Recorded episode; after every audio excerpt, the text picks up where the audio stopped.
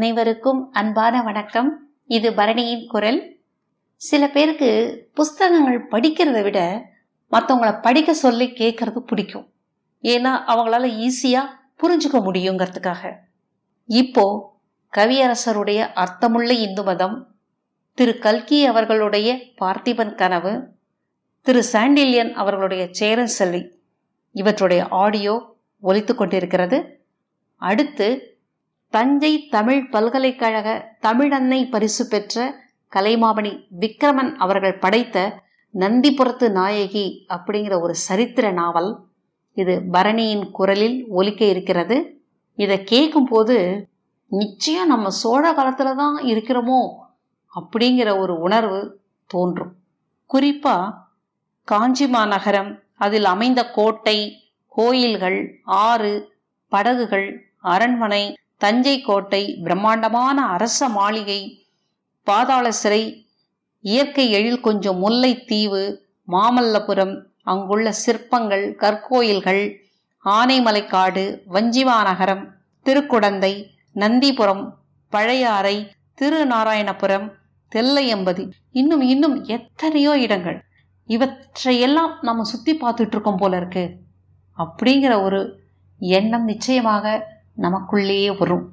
நந்திபுரத்து நாயகியில் இருக்கக்கூடிய கதாபாத்திரங்கள் அத்தனையுமே ஜீவனுள்ள கதாபாத்திரங்கள். இவை நமக்கு அறிமுகமானதோடு மட்டுமல்லாமல் நமக்கு மிகவும் நெருங்கியவர்களாகி விடுவார்கள். திரு விக்ரமன் அவர்கள் தன்னுடைய முன்னுரையில் பொன்னியின் செல்வனுக்கு பிறகுதான் நந்திபுரத்து நாயகி எழுதக்கூடிய எண்ணம் எனக்கு தோன்றியது அப்படின்னு எழுதியிருக்கார். அதுக்கு அவர் கொடுத்திருக்கிற அந்த முன்னுரையில் சில விஷயங்கள் நாற்பது ஆண்டுகளுக்கு முன்னால் திரு கல்கி அவர்களுடைய பொன்னியின் செல்வன் மூன்றாண்டு தொடர்கதையாக வெளிவந்தது. அந்த கதையை ஒரு சமயம் குறிப்பிட்ட இடத்தோடு முடிவுக்கு கொண்டு வந்தார். பின்னாளில் அந்த கதாபாத்திரங்கள் என்ன ஆனார்கள் என்று வருந்தினார்கள் வாசகர்கள். அதற்கு கல்கி அவர்கள் பதில் தருகிறார் சமூக நாவலுக்கும் சரித்திர நாவலுக்கும் வேறுபாடு உண்டு. கற்பனை கதைகளில் வரும் பாத்திரங்களை நம் கற்பனைக்கு தகுந்தபடி திருப்திகரமாக முடிக்கலாம். ஆனால் சரித்திர கதைகளில் வரும் பாத்திரங்களை இறந்து போனவர்களை தவிர மற்றவர்களில் பிற்காலத்தில் என்ன செயல்பாடுகள் அவர்களுக்குள் இருந்தது? என்பதை முன்னாலே நம்மளால் கூறிவிட முடியுமா? அல்லது ஆதாரமின்றி தான் சொல்லிவிட முடியுமா? கதையை எந்த காலத்தில் முடிக்கிறோமோ அந்த காலத்தில் பாத்திரங்கள் இருந்த நிலையிலேயே விட்டுவிடுவதுதான் முறை என்று கருதினேன். என்னை காட்டிலும் அறிவிலும் ஆற்றலிலும் ஆராய்ச்சியிலும் மிக்கவர்கள் வருங்காலத்தில் சோழ சரித்திரத்தை அடிப்படையாக கொண்ட பல மகோன்னதமான நவீனங்களை எழுதி தமிழகத்துக்கு மேலும் தொண்டு செய்வார்கள் என்று நம்புகிறேன் என்று எழுதி முடித்திருந்தார் கல்கி அவர்கள்.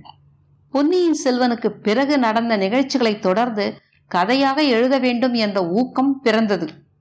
பொன்னியின் செல்வனில் சரித்திர கதாபாத்திரங்கள் சரித்திர சான்றுகளோடு கூடிய கதாபாத்திரங்களை மட்டும் நான் கதாநாயக நாயகியாக எடுத்துக்கொண்டு என் கற்பனை பாத்திரங்களையும் படைத்து நந்திபுரத்து நாயகியை மூன்று பாகங்களாக நான் எழுதினேன்.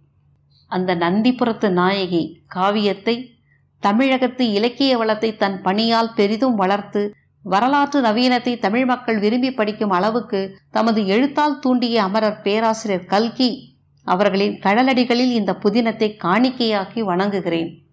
விக்ரமன். இப்படி தன்னுடைய முன்னுரையில் முடித்திருக்கிறார் விக்ரமன். நந்திபுரத்து நாயகனுடைய அத்தியாயம் முதலில் இருந்து தொடங்கி முடிவு வரை எந்த ஒரு விஷயத்தையும் சம்பவத்தையும் நம்மளால் தவிர்க்கவே முடியாது. அவ்வளவு ஜீவனுள்ள கதாபாத்திரங்கள் நிறைந்த சித்திரம் நந்திபுரத்த நாயகி. விரைவில் அத்தியாயம் ஒலிக்க ஆரம்பிக்கும். வணக்கம்.